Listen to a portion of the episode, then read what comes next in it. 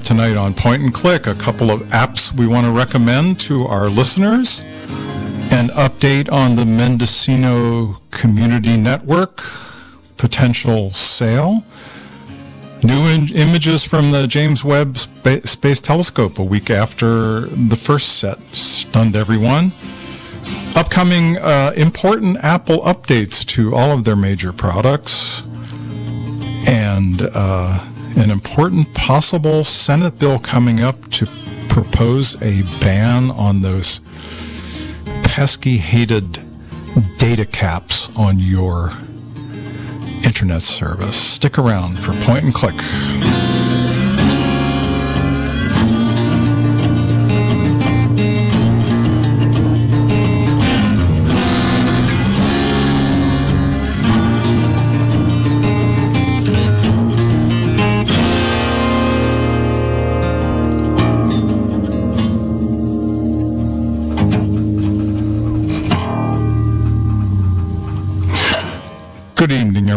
Welcome to Point and Click Radio, the biweekly computer show, and the only computer show here on KZYXNZ.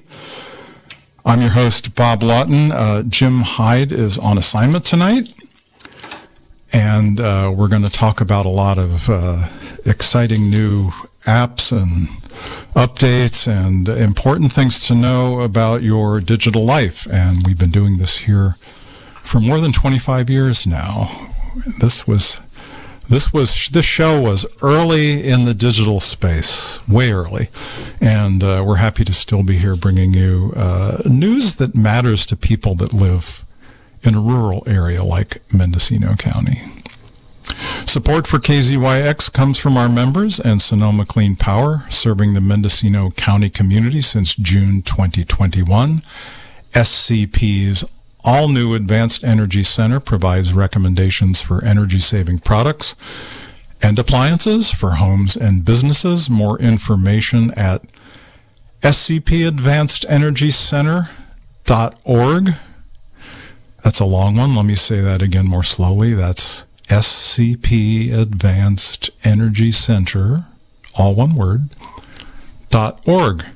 And thank you to SCP and everybody that supports listener supported community radio here in Mendocino County. Let's get right to the top of the list. There's some important and interesting apps. Uh, Jim sent me a link to one called Watch Duty, which is available on uh, iPhone and Android from iPhone, the Apple uh, App Store, uh, Android, the Google Play Store. Watch Duty, parentheses, Wildfire is the name of the app. It's from Sherwood Forestry Services. Watch Duty gives you real time information about fire movement and firefighting efforts in California. So this is specific to us guys here. It's gotten a 4.8 out of 5 review on the Apple Store. Um, and it was updated one week ago. So this is not a uh, this is not old uh, uh, an old app. This is an app that's that's lively, up to date, and uh, sounds like a really valuable addition to your phone or tablet or portable device. Um, it uh, gives uh, real time updates and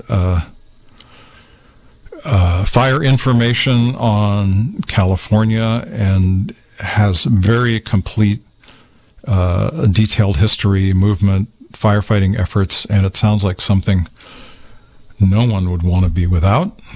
Watch Duty is the name of the app again. Stay up to date on wildfires. It's free.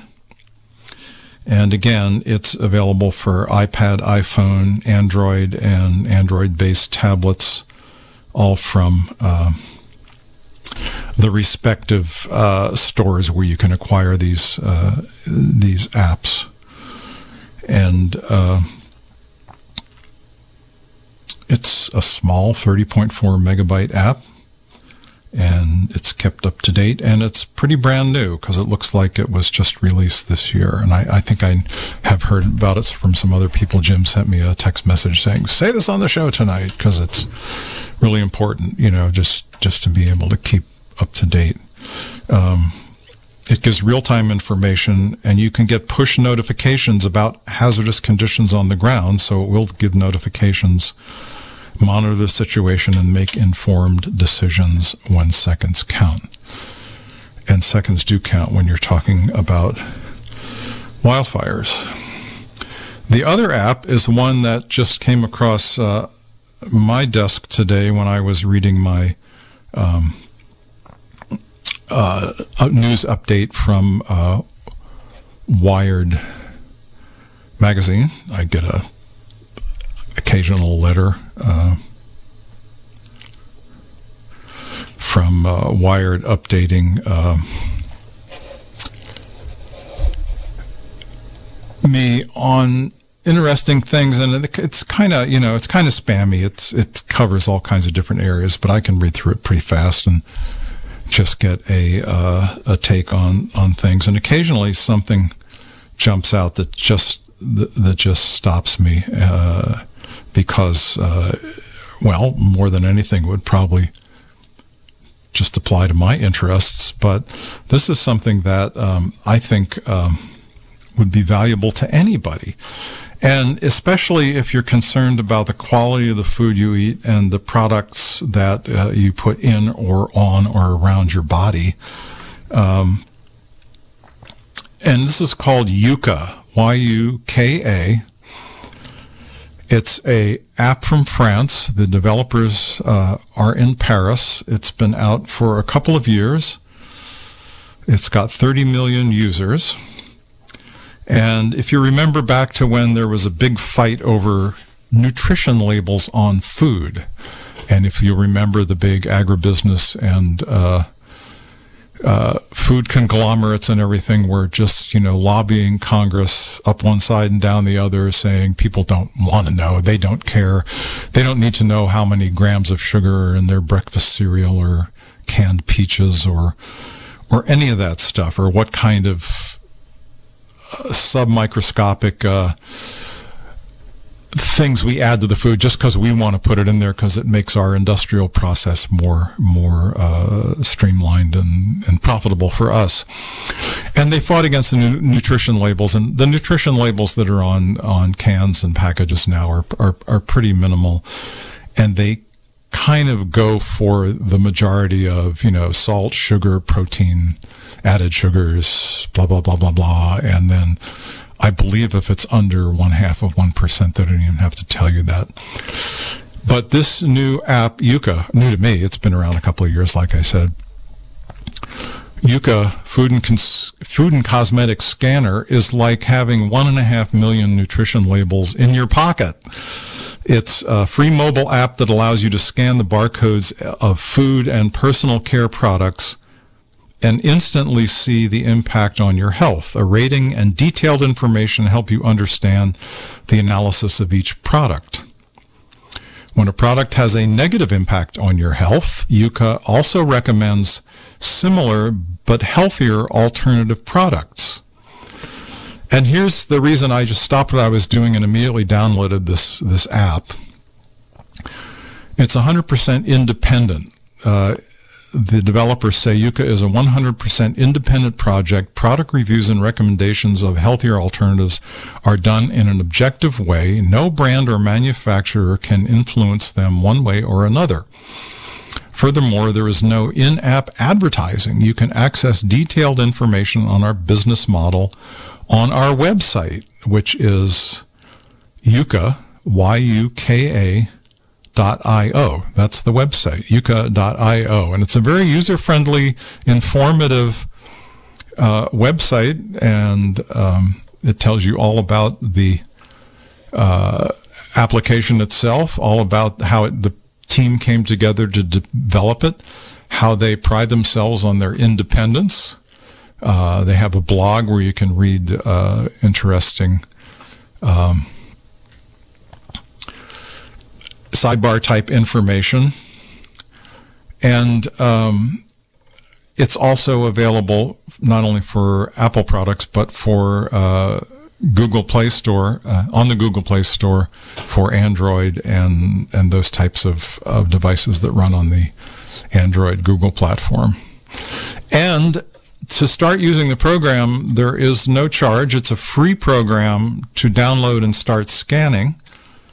And um, because it's independent, they completely depend on people willing to up to the premium uh, version of the app, which um, adds some really interesting features.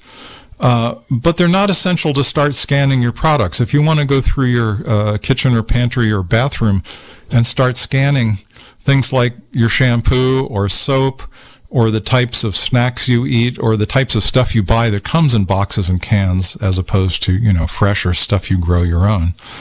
Um, you can start doing it right away. One of the features that I did learn the, that they add to the premium version is you can just search for products by name, which you can't do on the free version of the app. But the uh, in-app purchases uh, are uh, range from nine dollars to eighteen and a half dollars a year for a premium, and um, this this looks to me so useful that I I wouldn't uh, I wouldn't hesitate to to become a member and support the company. They seem to be fairly successful in their in their um, endeavors. They've got 30 million users. Um, they cover 3 million referenced products, 2 million food products, and 1 million cosmetic uh, products. And each pro- food product is evaluated according to three objective criteria nutritional quality, presence of additives, and the organic components of the product. And the same thing is uh, relative to the cosmetic products that it analyzes based on the analysis of all the ingredients in the products, especially if they're harmful to skin or have carcinogenic properties and and and, and uh, such. But um, what's really interesting is it just it gives a immediate rating of points out of a hundred, and um, will tell you if it's good, uh, poor, acceptable, bad. I won't mention any products over, the. But some all-time family favorites uh, are rated as bad, like five out of a hundred, and it's it's easy to see why because they're counting things like how much sugar, how many additives, and it gives a complete component by component breakdown. Like it'll say it has 11 additives, and if you tap on the 11, it'll give you the list of what 11 additives there are. And you can say, well, I really don't want to ingest that, so I really think I will. This is a famous uh, breakfast cereal from a well known. Uh, General Milling Company, uh, rated 5 out of 100, uh, 37 grams of sugar, 11 additives, 407 calories, uh, 630 milligrams of sodium, and uh, but it does have an excellent amount of positive uh, fiber, so they do give it a positive rating. But um, I thought this was just an incredible addition to. Um, your digital arsenal, and it, it just it really hits home in in every way. Um, here's a body wash product from a well-known cosmetic company. Twelve out of hundred bad. The first ingredient that they warn you about is it contains BHT. Well, it doesn't say how it got in there but that's not something you want to have anywhere near your person. BHT is is uh, a high risk uh, component. I believe it's carcinogenic. And then they list a bunch of other moderate risk and low risk, but because it has a high risk ingredient, they rate it 12 out of 100. But then they recommend other products that are much higher, like 80 or 90 out of 100, that would be good for you. So, and this is all done using their algorithms uh, to compare the product you select to uh, comparable products now. Point and Click has no interest in this product other than being able to use it uh, as a personal um, addition to our our uh, our choice of, of apps. And you know, you can just walk into their grocery store and not even bother to look at the list of ingredients because again, if those trace additives, they don't have to list those for some reason. Um, you know, talk to your elected representative next time you talk to them and find out. But um, this uh, company based in Paris, and I believe they um, have a French version, a Canadian version, and an uh, uh, American version of the app uh, available. So it's available know, probably uh, in multiple languages. Anyway, Yuka. That's Yuka if you want to go to their website and read more about the uh, details of the program. Yuka.io, available on the Apple App Store or the Google Play Store for iPhones and Android phones, respectively. And this is Point and Click Radio, the biweekly computer show. I'm Bob Lawton here tonight. Flying solo, Jim Hyde is on assignment, uh, and we'll be back in a couple of weeks. And uh, we continue to cover items of digital interest to our community as best we can. And so um, I want to go on and quickly read the statement from the Mendocino Unified School District on the future of MCN. This just came out today, Dateline uh, Mendocino, July 27, 22 at 11:41 a.m. Future of MCN. MCN is Mendocino Community Network. That was the pioneering internet provider that started up in Mendocino in the early 90s with a grant from NASA and I believe the California Department of Education.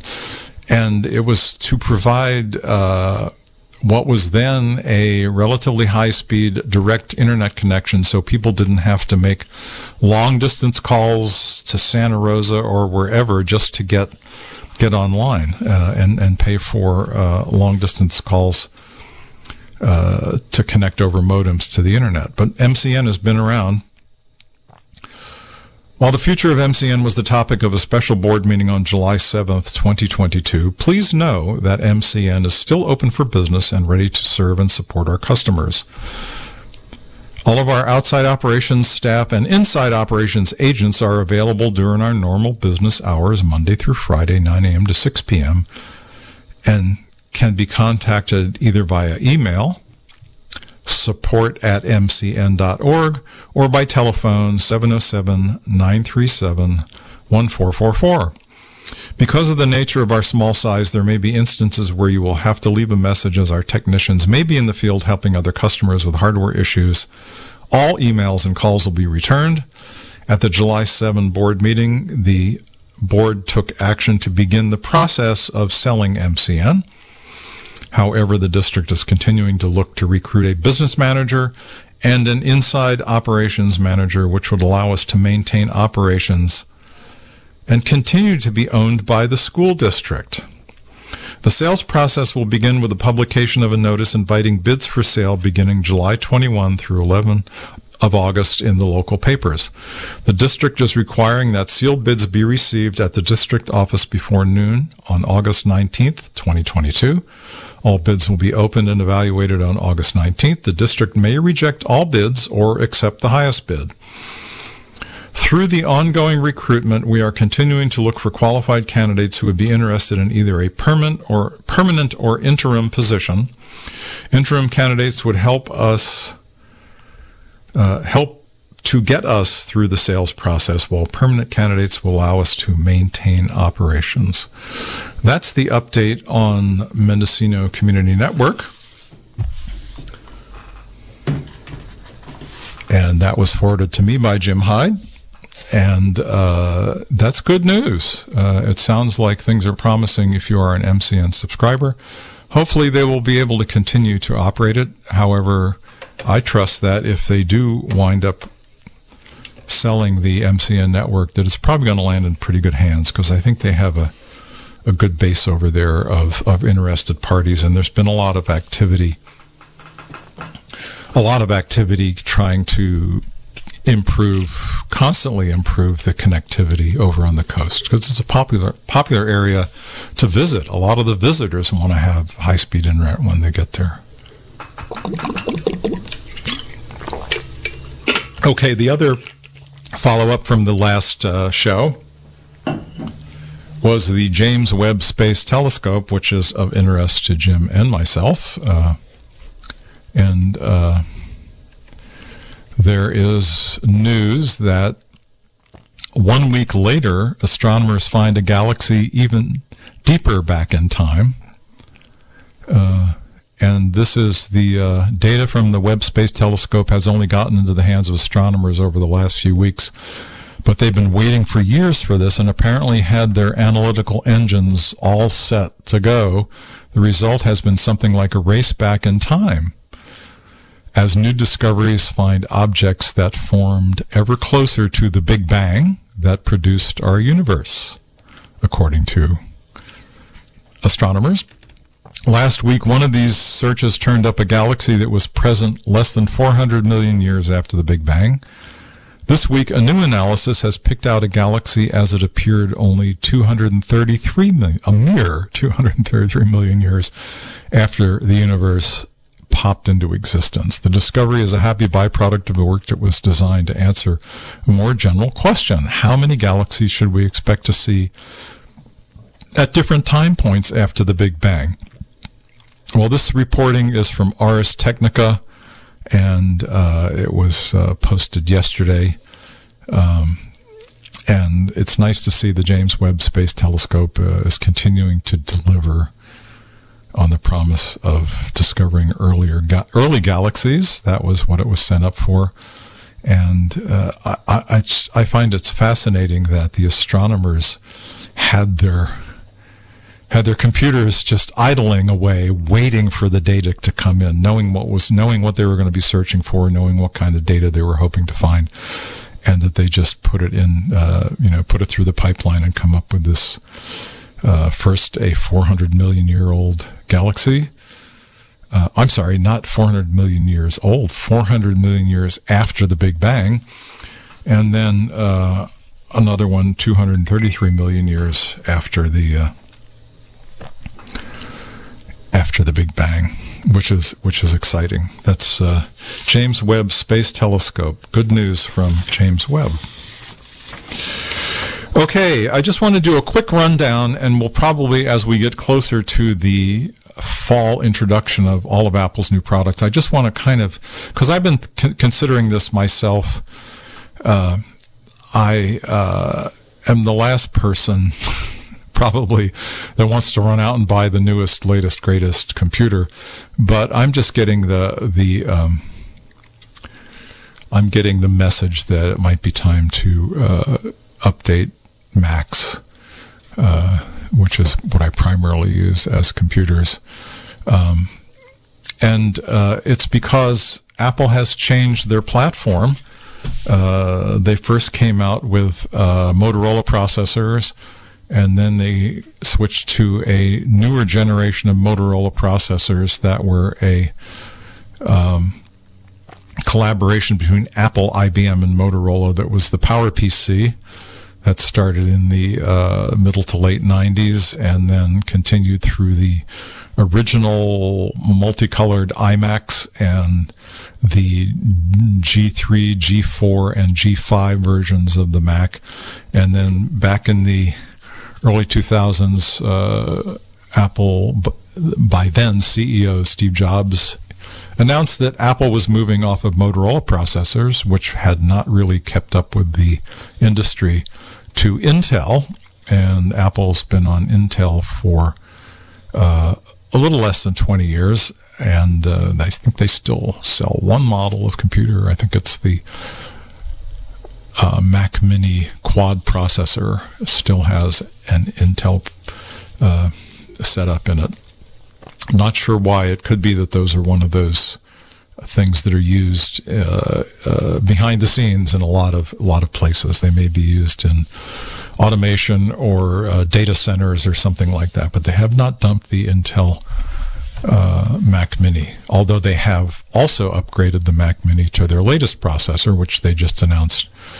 Uh, not just announced, which they announced recently a year or so ago. I think they previewed it in the fall of 2020 uh, with the release of the M1 Mac Mini and the M1 MacBook Pro.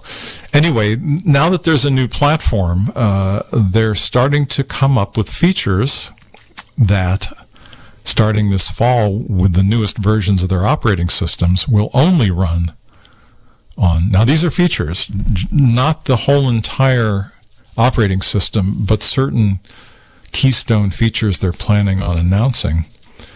And um, some of these will only run on the newest, latest, and greatest processors, the so called Apple Silicon. And this is the complete system on a chip that has the memory, the video card, the uh, central processor, the uh, data storage, uh, solid state drive, all on one piece of silicon, and it's designed to be a very well integrated, high speed, low energy consumption, low thermal uh, property uh, computer chip, system on a chip called Apple Silicon and the new versions are uh, the M1 and the M2. But these are extensions of what Apple has been putting in their iPhones since the very beginning. So Apple has actually had Apple Silicon in um, the iPhone and then the iPad and the iPod Touch since about uh, whenever they announced it, 2010, I believe, or something like that.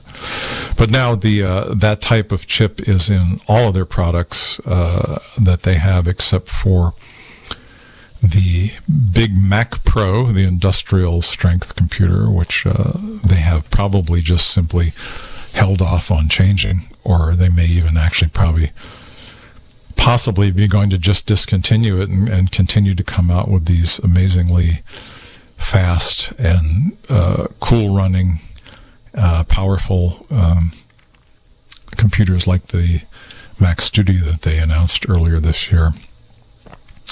Anyway, they're coming out with iOS 16 for the iPhone and uh, iPad OS 16 for the um, iPad devices and a new version of the Mac OS called Mac OS Ventura. And uh, I just wanted to hit on a couple of the uh, interesting features that has really changed uh, how these devices work. Now, there's one thing about Apple I'm starting to notice now that uh, the uh, co-founder Steve Jobs has been gone for more than 10 years. Um, and it's been kind of hard to figure out what their direction is. Apple's a very private company. They don't uh, they don't spill their beans to uh, reporters and journalists every day of the week.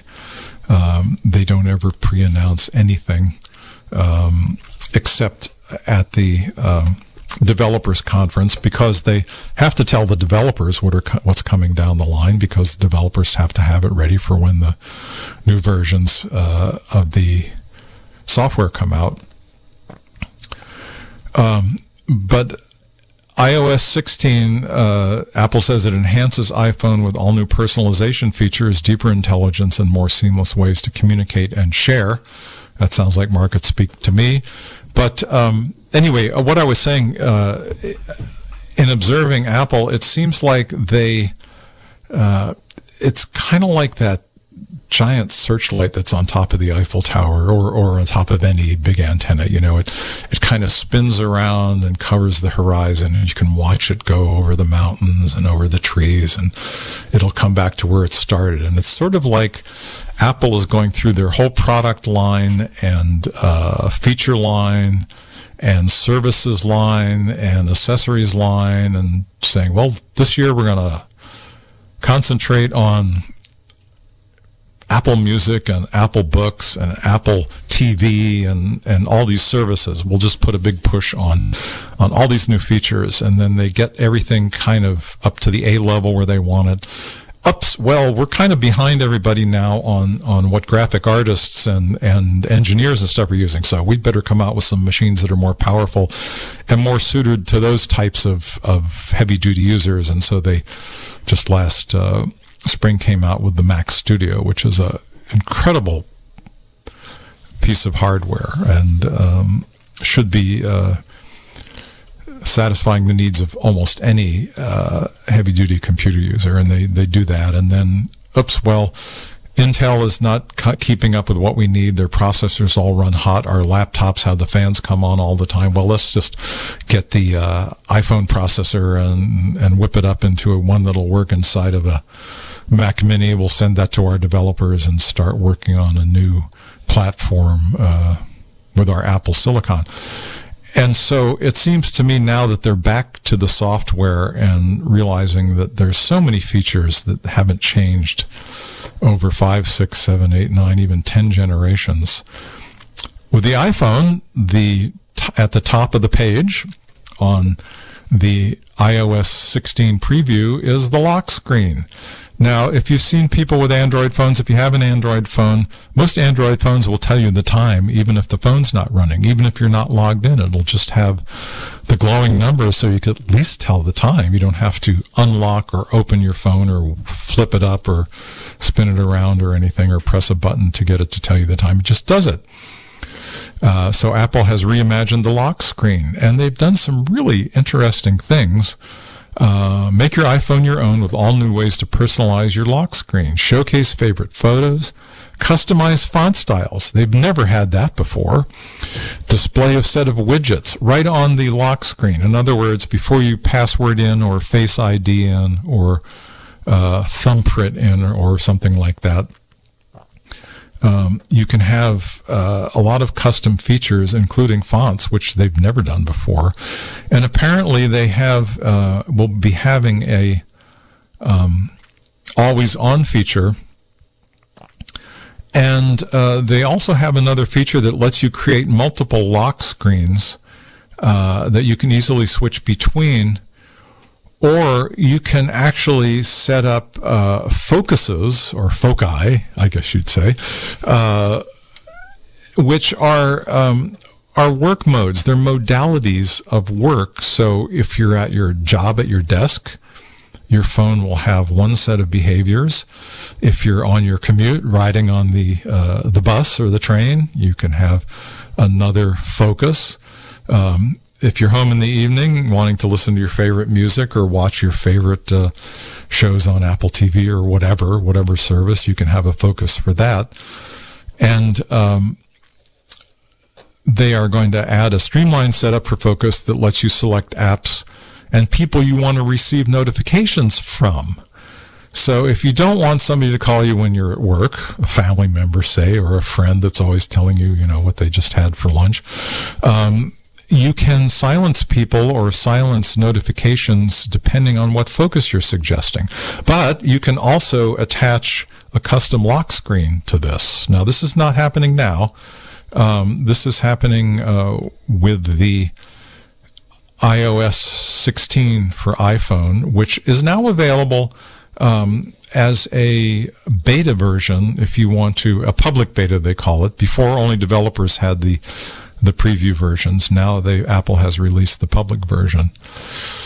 But um, some of these features, I believe, are only going to be available for the newer versions of the iPhone. I'm, I do not have the, all the complete details, but that's the lock screen. Um, they're adding features where you can edit or uh, unsend uh, text messages, which is never never happened before. But I've also heard some reports that they may be pedaling back a little bit on that. So that's a new feature uh, to all their mail programs for iPhone, iPad, and the Macintosh. They're uh, increasing the uh, accurate and completeness of their mail search features. They're introducing Safari passkeys that you can use on your browsers instead of passwords and uh, they're um, adding features to their uh, uh, voice dictation for uh, for dictating text and messages, improving maps, uh, and so forth. A lot of smaller features that are being improved. But the the one about the lock screen and the enhanced uh, additions to the focus uh, feature and the widgets feature are uh, are impressive in that one. iPad is pretty much uh, neck and neck with um, the phone, except because of the bigger screen, you have more room to work on, and they've really uh, put a lot of work into um, making multitasking uh, easier on the iPad, uh, and this is something that's being added to the iPad OS uh, in version 16 and also into the Mac. But again, I believe this is only available on the latest versions of the processor. They call it um, using their penchant for puns uh, for these features. They used to have Launchpad and Mission Control, and uh, this is called Stage Manager, a new way to multitask and get things done with ease. Resize windows to look the way you want and for the first time on iPad, see multiple o- overlapping windows in a single view. Well, this is important to people who have found, in some cases, the iPad is the ideal productivity tool, especially if you equip it with a keyboard. So you have a keyboard and a touch screen and the ability to run multiple programs. But it was always a real pain to get um, between uh, programs, you had to really uh, go through gyrations to switch from one program to the other. Now they're going to have Stage Manager, which will allow overlapping windows so you can just pick and choose from your running apps without having to go uh, triple clicking or bringing up some kind of thumbnail display or something like that. That's a really welcome addition. And it also works um, if you use an external display external display, which you can now do with iPads. Now that will handle with uh, iPad OS 16, it'll handle screen resolutions up to 6K. You can use Stage Manager uh, and have multiple apps on your iPad and your external display. So it's really gotten a lot of um, improvements in terms of the user interface and. Um, especially if you're using an external monitor, which runs off the USB C connector, which is how you charge your um, charge and work with your iPad. With Macintosh, Stage Manager also has improved the way that you can choose between uh, uh, or among any of your open apps, improved um, mail search as it has on the iPad and the iOS, Safari password improvements and messages improvements. But um, they've really work, put work into improving the iCloud shared photo library, which was something that people have been complaining about and wishing they had uh, um, uh, put some work into. They finally have. But something is coming in the new version that doesn't exist or has has been wanting improvement because it hasn't existed. It's called continuity camera. And a lot of people are really excited about this because now with everybody doing FaceTime and Zooming for meetings and concerts and and uh, knitting lessons and stuff like that, or poetry recitals uh, in the age of COVID, um, this now allows you to use your desktop or laptop Macintosh um, using your iPhone as your webcam. So you can hook up, attach your iPhone to your device, use the powerful camera system of the iPhone with your Mac to do things never before possible with a webcam. Simply bring iPhone close to your Mac and it automatically switches to iPhone as the camera input and it works wirelessly so there's nothing to plug in. And you know you can get a clip or a bracket or just hold it or prop it up next to your phone or uh, next to your uh, desktop. Uh, but it um, will automatically because the iphone has a, a, much much much better camera than any um, webcam you can get. That's one of the selling points of the iPhone is the excellence of their camera. And now, if you just bring it up near the Mac uh, that's running your video conference, it'll automatically switch to the iPhone camera. And again, I believe this is only one that runs on the new Apple Silicon M1 or M2 uh, Mac. So it's a feature that is another reason to update if you're um, way behind like me and think maybe there is are reasons to update. I think that's a, a great feature. Anyway, uh, let's not hang on to the Apple news very much longer. That's uh, something we will be covering on this show as it gets closer to the debut because I think there are some really really useful um, additions coming to the Apple software um, offerings. Uh, one more quick uh, news update. I'll make this very brief, and then I also want to open up the phones if anybody has any questions or comments. You can call it 895 2448, area 707 895 2448. This is point and click radio on KZYX, Philo, KZYZ, Willits, and Ukiah. Um, I'm Bob Lawton here till 8 o'clock, and following Point and Click will be Radiogram with Jamie Roberts. Two hours of comedy, audio drama, jazz, music, uh, topical content, and really interesting radio on Radiogram. This is also from Ars Technica, and the the uh, pre-note on this is Comcast won't like this. I bet they won't, and I think there's going to be a K Street riot over this. Two senators who uh, Jim assures me are not up for re-election this fall. Two senators are proposing a ban on data caps blasting internet service providers for predatory limits the UNCAP America Act would ban data limits that exist solely for monetary reasons. Now, already that sounds a little sticky. What other reasons could there be? Well, there could be operational reasons. Let's see. U.S. Senators Ben Ray Lujan of New Mexico and Cory Booker of New Jersey want to ban internet data caps. The senators today introduced the UNCAP America Act, which would prohibit predatory data caps that force families to pay high costs and unnecessary fees to access high-speed broadband. A broadband internet access service provider shall not impose a data cap except when tailored primarily for the purposes of reasonable network management or network congestion. The proposed law would order the FCC, Federal Communications Commission, to issue regulations to define the conditions under which data cap is to be considered tailored to the personal, the purpose of reasonable network management or management managing network congestion. Okay. Data caps that don't comply with the exceptions would violate the Communications Act.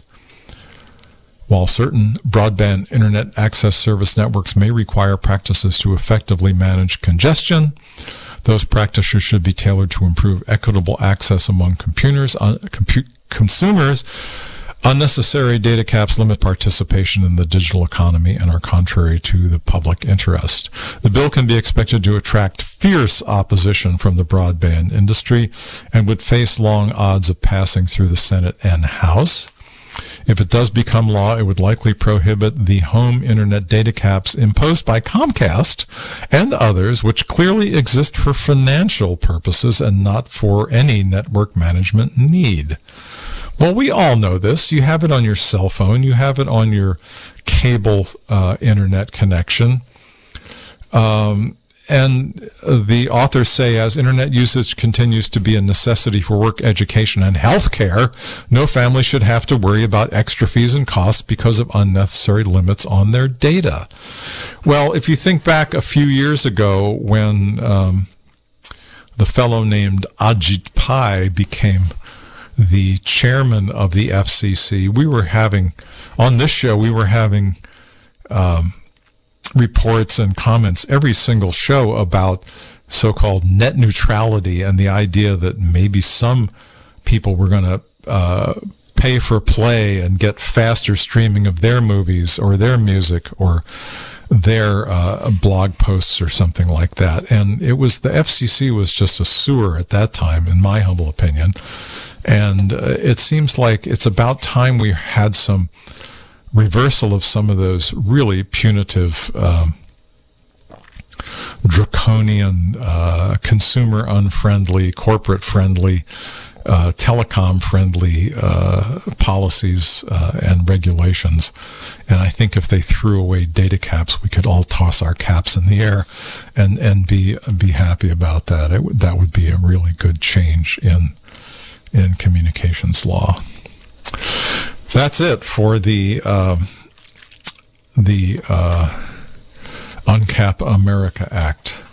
Um, give us a call if you have any questions or comments. 895 2448. Area 707 895 2448. The phones are open here on Point and Click Radio. And um, we'll be back in two weeks with more news and. Uh, more information about MCN, James Webb Space Telescope, the UNCAP America Act, and any other topics of interest. There's some virus reports and more and more information about, uh, you know, vulnerabilities. I don't want to get into any of those topics. Those are for those are for a more in-depth report on a forthcoming show. But we do want to keep people updated on uh, protecting your computers.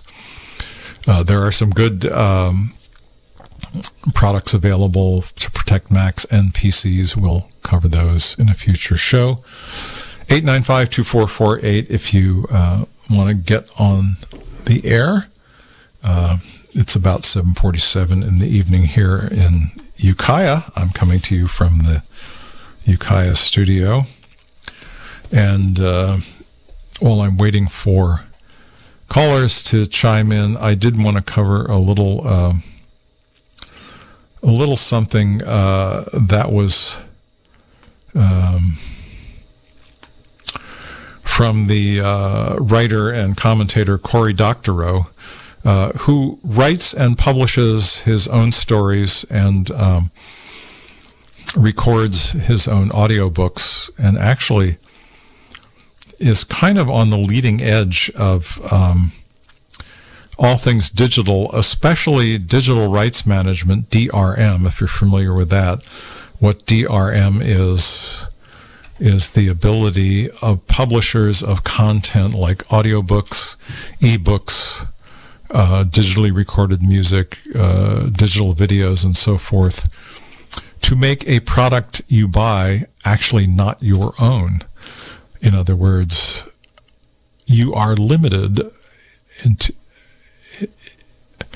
into using the product you buy, like an audiobook, only on the app that the vendor of the audiobook provides for you and only on the devices that are compatible with that app. And no, you can't loan that book to a friend of yours like you could if it was a printed book that you bought at your local independent bookstore. Um, but this is about Audible, and he comments in a recent blog post about how today Audible dominates the audiobook market. And he uses a really interesting word that I haven't heard in relation to um, digital uh, materials or or anything that has to do with digital distribution. Um, he prefaces his uh, comments on this point by saying computers are inescapably general purpose, which is really interesting. The only computer we know how to make is the computer that can run all the programs we know how to write. That's what a computer is. When someone claims to have built a computer powered appliance, in other words, something powered by a computer that only does one thing, his examples are, say, a smart speaker or a smart toaster that can only run certain programs. What they mean is they've designed a computer that can run every program, but which, at the point when it's sold to you, will refuse to run programs unless the manufacturer approves them. And he says this is technological nonsense. The program that checks to see whether other programs are approved by the manufacturer is also running on an untrusted computer. Um, because that overseer program is running on a computer you own, you can replace it, alter it, subvert it, get rid of it, run programs that the manufacturer doesn't like, a modified program that unscrambles the supplied video, audio, or text, and instead of throwing away the unscrambled copy when you're finished reading it, saves it so you can open it with a program that doesn't restrict you from sharing it. Um, and so he's saying that as a technical matter, digital rights management actually can't work. But uh, the vendors of these products wave this away, saying things like, This just keeps honest users honest. And as uh, he says, as Ed Felten once said, keeping honest users honest is like keeping tall users tall. so that they know that the technical countermeasures uh, don't really work. Back in 1998, Bill Clinton signed the Digital Millennium Copyright Act, DMCA, and you've heard us talking about that for 24 years now. This is a complex, uh, multifaceted law and a decidedly mixed bag. There are some good things in there, but of all the impacts that the Digital Millennium Copyright Act's many clauses have had on the world, none have been so quietly, profoundly terrible as Section 1201 the anti circumvention clause that protects digital right management. Under this congressional law, now the law of this country, it is a felony to traffic in tools that bypass digital rights management and coding. Doing so can land you in prison for five years, hit you with a fine of up to $500,000 for a first offense. And it's so broadly written that merely passing on factual information about bugs in a system, bugs in a system with DRM can put you in legal hot water. Anyway, all that is a uh, preface to the thing with uh, Audible and uh, the future of um, audiobooks, uh, which is what his concern is. And he uses the term choke point, and this is really interesting. He's referring to Audible and he's calling it a choke point. And that's a word I haven't heard. What's a choke point? Well, your throat is a choke point. It certainly works much better to cut off your air supply than your thigh or your ankle. Uh, and this is what's happening with Audible. Amazon bought Audible uh, during a brief interval in which Amazon was taking on DRM. They were saying, uh, they were following Apple's lead. Apple was throwing out digital rights management on music. Users wouldn't be locked into Apple's platform. You could buy a track on Apple and play it on anything. Uh, and it was a problem in the music industry because they had woken up to the fact that people were just were not happy paying for music and not being able to use it anywhere and everywhere. I mean, if you had a uh, a Mac computer and a uh, MP3 player that didn't do anything with a Mac, why couldn't you just put the song you bought on your computer on your uh, portable player? Well, because of digital rights management, Apple got rid of that. And Amazon was going to get rid of it too, but they backtracked on that. And uh, in some markets, Audible, owned by Amazon, has a market share of 90% and now Audible will not let authors or publishers opt out of DRM. If you are going to publish an audiobook with Audible, you must let them add their DRM to it. So it basically takes it out of the hands of authors. Um, to make a long story short, it means that a lot of authors that would want you to be able to get their audiobooks and get it without the digital rights management can't put their books on Audible, and so it's it's become another swamp of of uh, corporate uh, well choke points. That's what the point was about uh, that restriction. So that's that for uh, Audible. Anyway. Um, last chance to call if anybody would like to call and make a comment or ask a question. We'll be back in two weeks with more of the uh, point and click show. And um, continuing to follow up on some of our stories. Everybody must be out enjoying the clear weather we're having here in Mendocino County.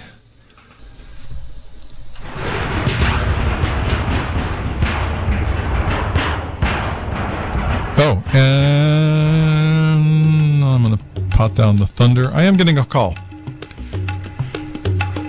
That's great. Let's get a caller in here tonight. Hi, you're on the air.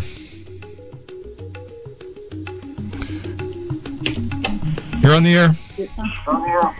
Hi there. Um, hey, I was really enjoying your mono- monologue, and I didn't want to interrupt. You were doing such a good job. Oh, thank But, you. um, I I, I had a lot of chewy, had a lot of chewy material tonight. I wanted to get through. Yeah, doing a good job of presenting it. Um, I just I was in the shower when you um, talked about the uh, app, the free app that you can scan products and get a consumer rating on them. Oh yeah, Um, so, but I didn't catch the name. it's Yuka, Y U K A. When I first looked at it, I thought Why? I thought it was yucca. Like you look at a product in a box and you go yuck. No, it it, it turns out that the couple that started the program in in France, um, uh, a couple, a man and a woman, started uh, decided they really needed this program, and she was from the Yucatan, so just, they just named it after the Yucatan. It's Yuka after Yucatan. I see. And if you So go, it's yuka.org? it's yuka.io. The uh, domain is .io. So if you go to yuka.io, you'll find all about it. And um, I played around with it with a little bit. I um, I scanned the label on my favorite shampoo, and I won't be using that anymore. I can't wait to try it on Dr. Bronner's and see what. oh, you're right. I'm going to do Bronner's as soon as I get home because I bet you it gets a 90 out of 100 at least. Um, uh, uh, for vertige at minimum. Yeah. Yeah, yeah. Okay, I'm out of time, but thank you so much for calling Thank in. you so much. Yuka, check the Yuka Yeah. program. And did, did you catch the one about the wildfires? Yes. Got Yes. that already. Watched it. Yeah, yeah. Good, good, good. All right. Thanks for calling. Thank you. Always. Bye bye. Bye. That's uh, great. Thanks for the caller who called in. We're out of time. Talk to you in two weeks. Happy computing. This has been a production of Mendocino County Public Broadcasting, KZYX Philo 90.7 FM, KZYZ Willits and Ukiah 91.5 FM, and Fort Bragg at 88.1 FM. You can find more content like this on our website at kzyx.org and consider donating by clicking the red donate button in the upper right corner. Thank you for listening.